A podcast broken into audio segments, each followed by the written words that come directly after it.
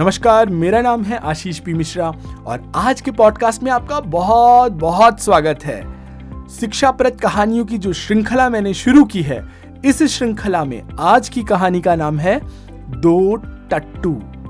तो जिन लोगों को टट्टू नहीं पता है, मैं उनके लिए बता दूँ कि टट्टू घोड़े और गधे के बीच का एक प्राणी है, जो गधे से थोड़ा सा बड़ा होता है और घोड़े से थोड़ा छोटा होता है।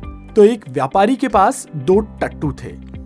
वह उन पे सामान लाद करके पहाड़ों से इस पार और उस पार किया करता था। एक जगह से सामान लादता था और दूसरी जगह उतारता था। दूसरी जगह से लादता था, तीसरी जगह उतारता था। इस तरह वो अपना व्यापार करता था।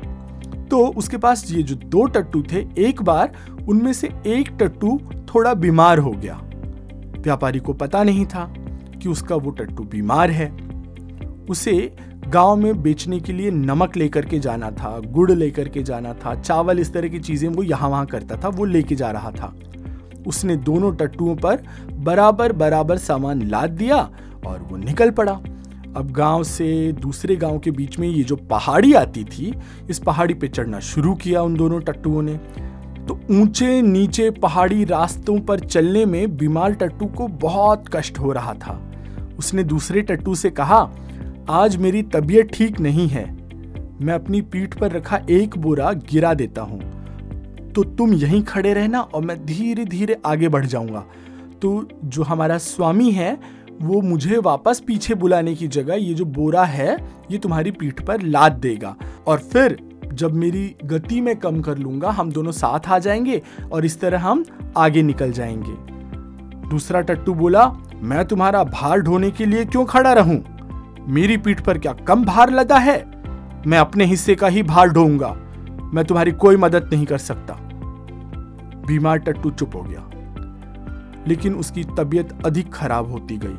चलते चलते एक पत्थर के टुकड़े से उसे ठोकर लगी और वो वहीं पर गिर पड़ा और अपना भार न संभाल पाने की वजह से जब वो खड़ा होने लग गया, बीमारी की वजह से तो वो लुढ़क गया और लुढ़क करके खाई में गिर गया।